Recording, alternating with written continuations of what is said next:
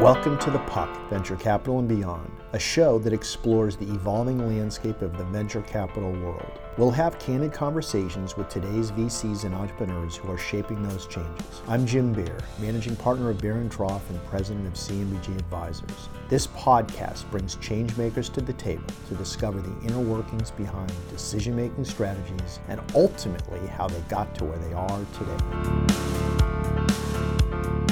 We're back this week to resume our in depth discussion with William Quigley of Opskins, exploring the volatile world of Bitcoin and cryptocurrency. As a reminder, this is the second part of a two part interview, so if you haven't already done so, be sure to check out the first part. If, in order to get Bitcoin adopted by the masses, they have to go through what I have to do, it has no chance. I'm serious, there's no chance. We need to remove all of the complexity from Bitcoin, all of it. So, William, we were talking earlier about this concept of decentralization, which is a big part of cryptocurrencies, and more specifically the blockchain. So, there is this notion that you can do away with the Uber or the Amazons of the world because you can essentially bypass the middleman. So, in the same way that cryptocurrencies can take away the ability of governments or banks to have higher wire transfer fees or conversion fees, there's been speculation that you don't need Uber to be an Uber driver. I mean, could you go right into the blockchain directly and drive, so to speak? Could you see a universe where suppliers don't need Amazon? Could you have a blockchain marketplace that does away with the markup that these companies like Amazon are currently passing on to consumers? Yeah, and it's a it's a good question. It's a question that, you know, you could spend many months contending with, right? Because this is one of the core areas in which the Bitcoin blockchain and blockchain technology in general is going to disrupt global commerce. But the example I will give you is this in any transaction where there's a trusted middleman, an intermediary, where you need someone in the middle because you have two people, you know, person A and person B, and person A and person B don't trust each other because they don't know each other. I don't feel comfortable sending you a payment and then having you send me an item. And you don't feel comfortable sending, you know, me an item without being paid. So we're stuck. This is the problem, by the way, that Opskin solved in a centralized way. We said, okay, people are trading digital items back and forth with each other, but it's always a standoff. Hey, I have the item, send me the money yeah, but if I send you the item and uh, you don't send me the money, then I've lost out. What's my recovery? So what Opskins did is it said, uh, you know, one person sends the money, the other person sends the item.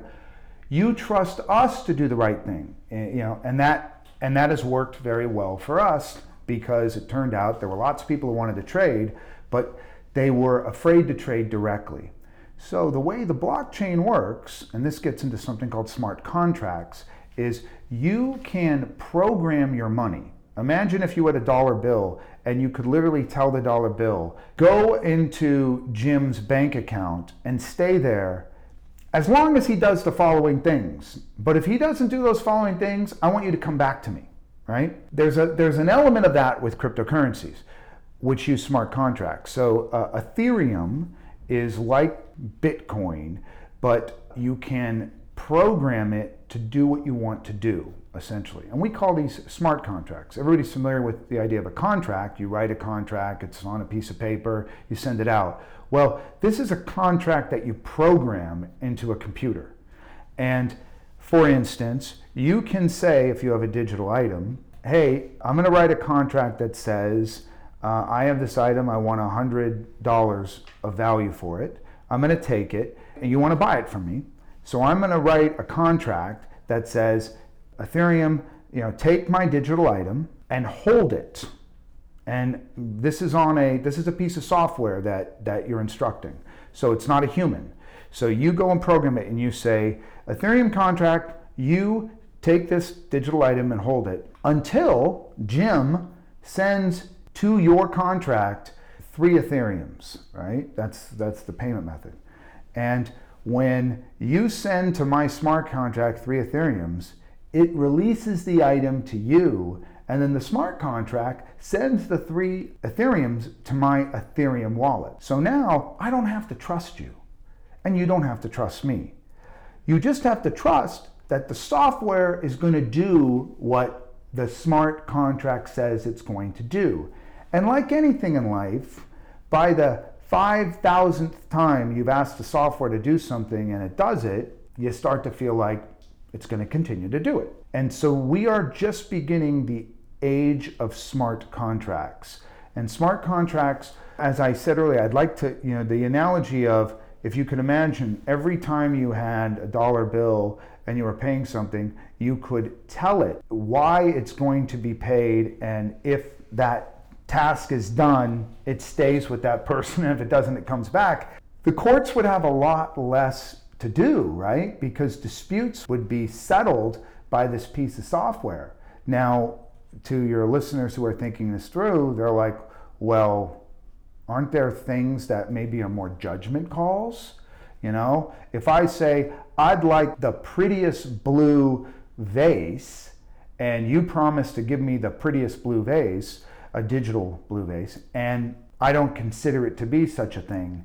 Yeah, that's hard for the smart contract at this point, right? And initially, what we'll have is there'll be things that are very concrete, right? Things like you could imagine if it rains tomorrow in Santa Monica, you pay me X amount of dollars, and if you if it doesn't, you know, I pay you. Those things that are knowable and objective. That's where we start with, and then we're going to evolve to, I assume, over time, things that are less objective as we get into artificial intelligence and whatnot. That's where cryptocurrencies are going. Cryptocurrencies are going to a place where the middleman will be removed, a piece of software will be put in the middle, and that piece of software is probably not going to demand very high payment because it can do things very efficiently. Once you write the piece of software to do something, it can be replicated a million times. So, what's the real cost? Very little. So, the transaction costs will wind up going way down. And what we know in economics is as transaction costs lower, the volume of transaction goes up. So everybody's going to benefit. So let me ask you what I consider maybe an unfair question, but it's something that keeps me up at night. When I buy a stock, I know that there is a PE ratio, price earnings ratio, and I can say for fast growing companies, I'm willing to pay a 50 PE or a slow growing company a 10 PE. And I know in a bubble environment, looking at a 100 year thing, sometimes a 50 PE company will go up to 100 PE. But there still is something I can point to that has some valuation. When I'm trying to make an intelligent decision as to whether or not to go long or short Bitcoin, and I go to my friend William Quigley and I say, William, you've been buying this from the time it was 10 cents to a dollar to 10 cents to $30 to $3 to $300 to $30 and we have a limited universe of Bitcoin and we're mining it, so there is increased demand, but it's not like the central bank that's using quantitative easing, so there is some limitation on it. How do I get comfortable with some valuation metric?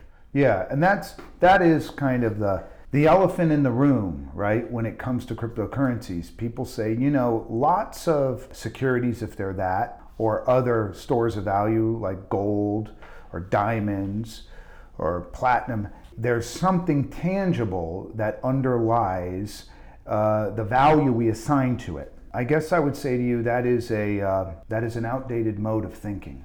I understand why there will be people who say, "Now this sounds like a bunch of hooey," right? And this is, Jim. It's a great question. There's there's so many ways to answer it. On the one hand, you could say, at the end of the day, why is an ounce of gold worth twelve hundred dollars? Is there a, is there a physical law that we've discovered that says, oh, an ounce of gold is worth $1,200? No, there's not a physical law. Well, what about uh, the utility of gold, right? I mean, like, is there something people will do with it? Yes, but the majority of gold, you know, the price isn't based on the fact that you can use it for fillings and whatnot. Now, you could argue, well, going back thousands of years, people have valued it, and so society has developed almost uh, you know, an innate sense that it's valuable, and so it's part of our DNA. It's it's scarce, it's valuable, so we assign a certain value to it. But the reality is, it's arbitrary. All valuations are arbitrary. When people begin to poke holes at any cryptocurrency, and they usually do it with an example of if I buy a stock, then that stock is worth something because That stock certificate gives me an ownership stake in a collection of assets, and those assets produce a profit. And you know, I get a piece of that profit uh, uh, theoretically. And yet I say, but all along the way, uh, how are you valuing so many things like in economics what we call agency costs? The fact that you don't control that company, a group of board of directors does. They maybe only partially control it. The employees and management control it. But even beyond there, often the suppliers, talk to anyone who, who sells to Apple, they might control it. So it's almost an illusion that you think you can assign some sort of hard tangible value to your asset, right? Uh, whether that be gold or that be that, that, be a stock. So first, I would say that that value is uh, at the end of the day totally a subjective measure. But the ultimate way to do it is to say what would two people bargaining at arm's length trade it for. At the end of the day, that's the best indicator of what it's worth. So one sort of maybe unfair answer to what you asked is just, well, if I think Bitcoin's worth $18,000 per coin, if, uh, if there's a buyer willing to buy it and I'm willing to sell it, then the value is $18,000. It does not matter why that buyer thinks it's worth 18,000 and why the seller thinks it's worth 18,000. All that matters is they're both willing to do something, seller willing to part with it, buyer willing to buy it at that amount. So, up until recently, that's the level of discourse in uh, the value of cryptocurrencies. That's been the level of discourse. It's simply been you say, you know, I need to have an underlying asset that pegs the value of a Bitcoin, but the reality is, all I really need is to know somebody's willing to pay me for it. There's so many additional layers we can go down as to as to, okay, but beyond that, is there something hard and factual you can give to me, William, that justifies a certain valuation? Well, what I can tell you uh, beyond that is just that Bitcoin has certain properties that are vastly better than a piece of gold. With gold, you say, well, you know, if I have a certificate and it's backed by an ounce of gold, my know my certificate is worth $1200 because it's backed by a piece of gold. I'm like well let's say you then turned in that certificate for a piece of gold. What exactly would you do with that piece of gold? Well it's heavy and it's you know easy to steal and uh, you know you'd have to you probably have to store it someplace safe so actually it's a cost to you right you got to freaking figure out what to do with it uh, does it iron your shirt you know can you eat it?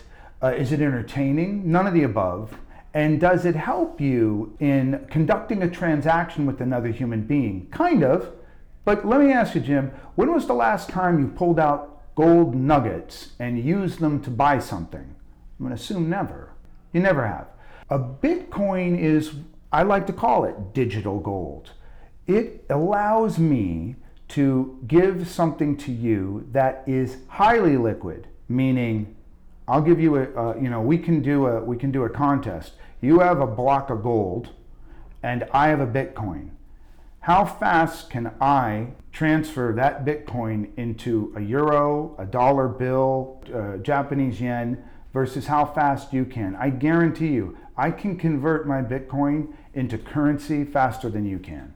I also guarantee you, I can transfer my Bitcoin to another person at the speed of light much faster than you can. And I guarantee you one other thing that I can prove my Bitcoin is genuine way cheaper and way easier than you can prove to me this shiny lump is gold. So that means, in other words, there's a lot of things that are value about my digital gold, what I call Bitcoin. Does it deserve, therefore, to be worth $18,000 versus $1,200 for an ounce of gold? Well, who am I to say? So you convince me that there is an inherent value to the extent people determine there is an inherent value, meaning that if they are going to use it for a constructive purpose and, and it becomes a use for bartering like gold or otherwise, there is a value to that. But in an evolutionary world where you've got 7 billion people on this planet and a lot of people don't even know what a Bitcoin is, and we are evolving into its value is it safe to say that the value of a Bitcoin in 2050 could be a billion dollars or it could be a hundred dollars? Because until there's an adoption of it in a universal way where people really come to accept it like gold.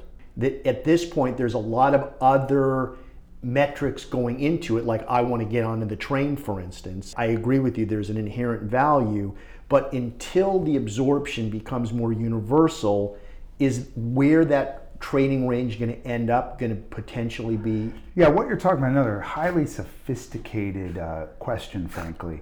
Uh, Sorry. Which, no, it's okay. I, we always struggle with it. The question is so you've got value of something because it can do something, what we call utility value or functional value. And then you have value for something because people are anxious to get it. And why are they anxious to get it? Because they believe it's going to be worth more down the road. We'll call that speculative value right?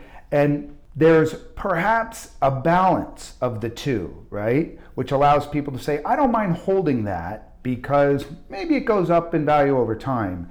And there's a healthy amount of speculative value, and then there's an unhealthy amount, right? And maybe we could argue right now it feels a little bit unhealthy because Bitcoin keeps going up so fast.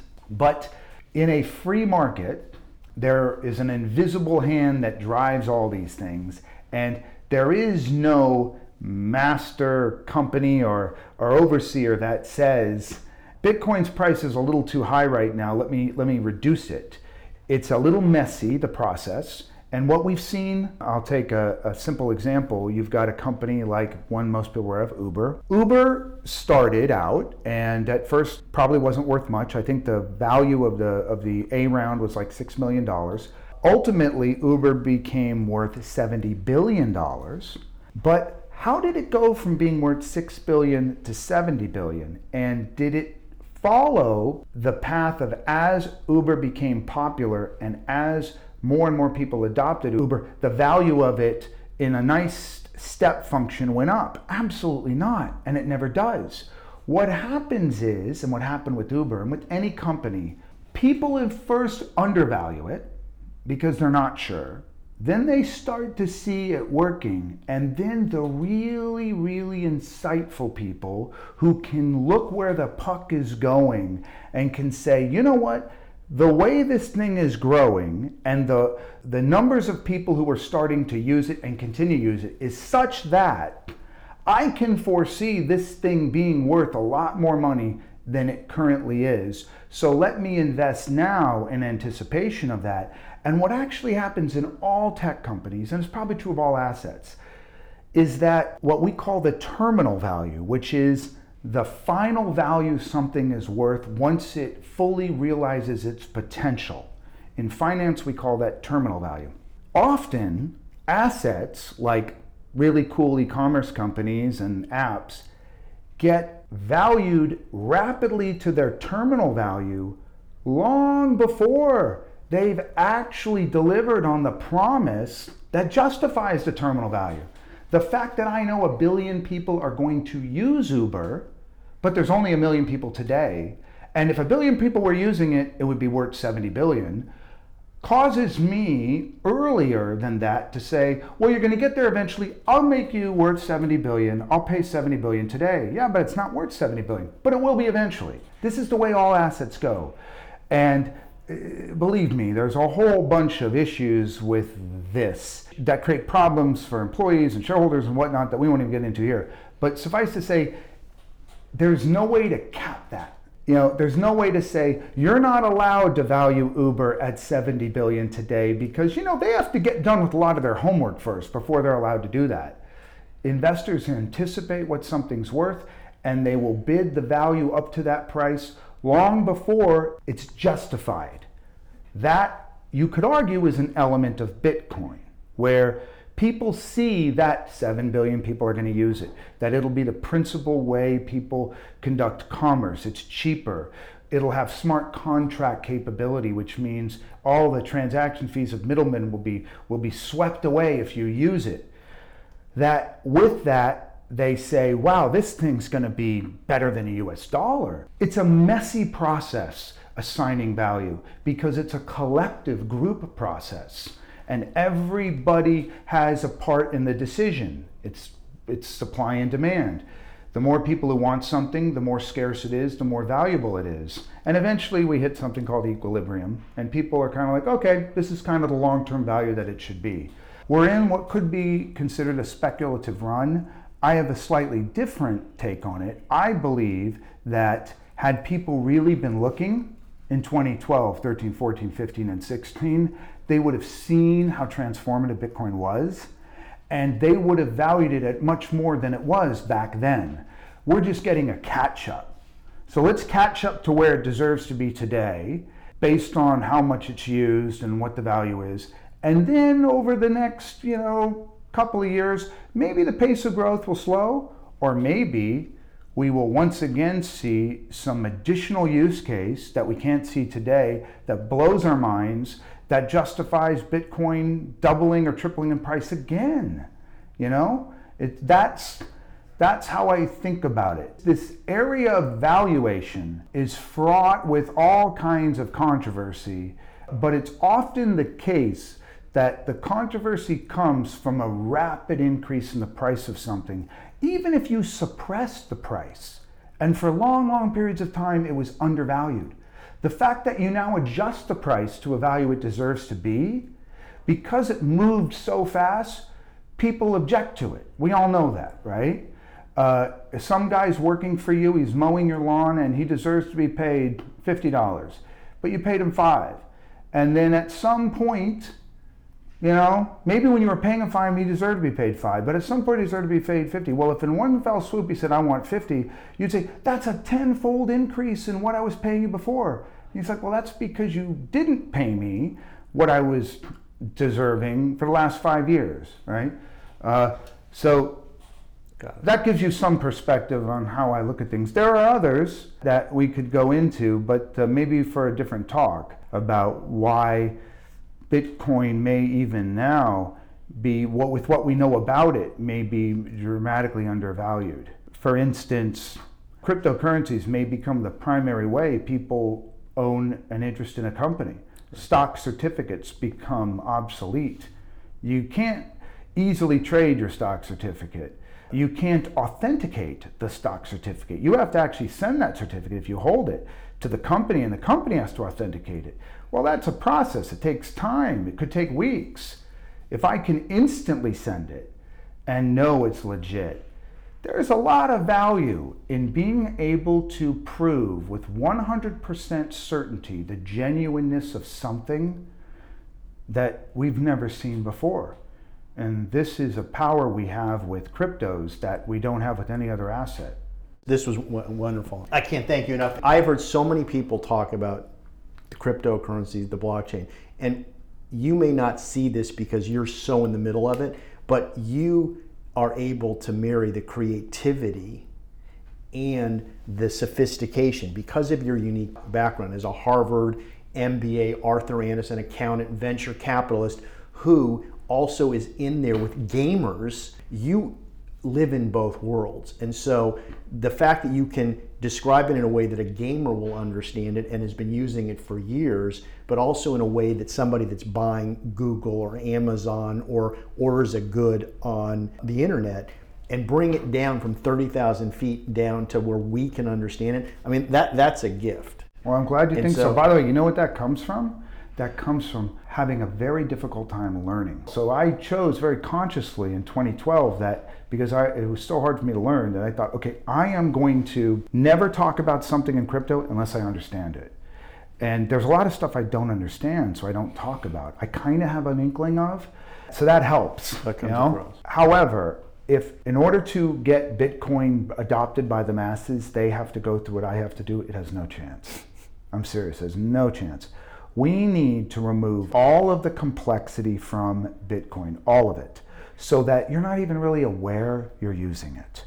We need to just strip it away, put it all in the background. Crypto today does not have those Steve Jobs esque people. There are not people who are really good at eliminating all that clutter and crap and just saying, What do you want to do? Let me do it for you. Join us next time when we sit down with Stephen Dietz, a longtime venture capitalist turned entrepreneur who is paving the road ahead in the world of autonomous cars.